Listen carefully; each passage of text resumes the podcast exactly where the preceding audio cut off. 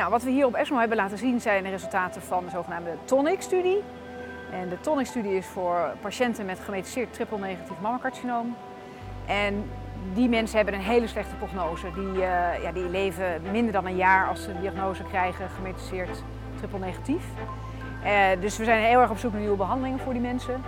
En nou hebben fase 1 studies laten zien dat er in die groep patiënten zijn die goed reageren op immunotherapie. Dus anti-PD1, anti-PD-L1.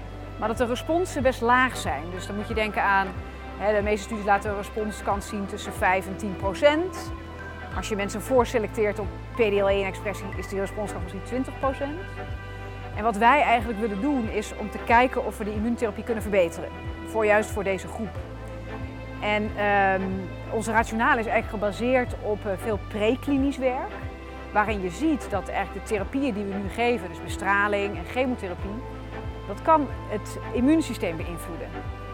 Op slechte manier, maar ook op een goede manier. In die zin dat we die therapie ook kunnen helpen om een immuunrespons tegen de kanker te bewerkstelligen.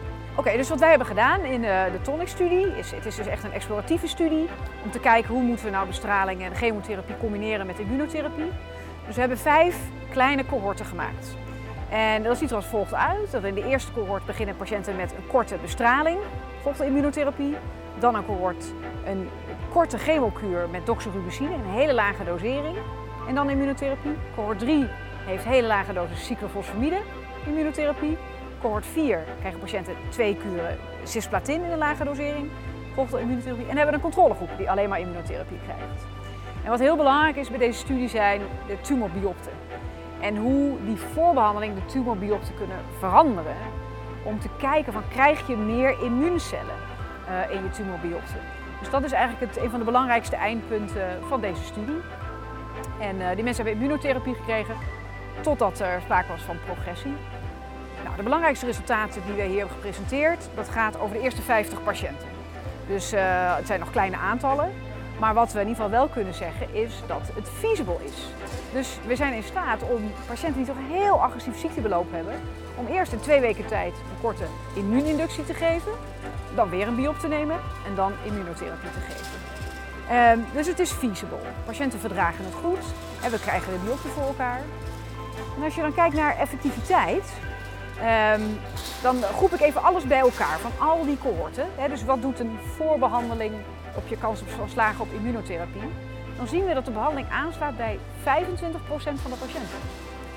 Um, en wat ik net zei, is dat eigenlijk is de responskans tussen de 5 en 10 procent, misschien 20. Dus die 25 procent suggereert dat het een effectieve strategie zou kunnen zijn. Maar we hebben natuurlijk nog meer data nodig om, uh, om dat echt te bewijzen. En wat ook belangrijk is, is dat die mensen die reageren, die reageren vaak ook heel lang.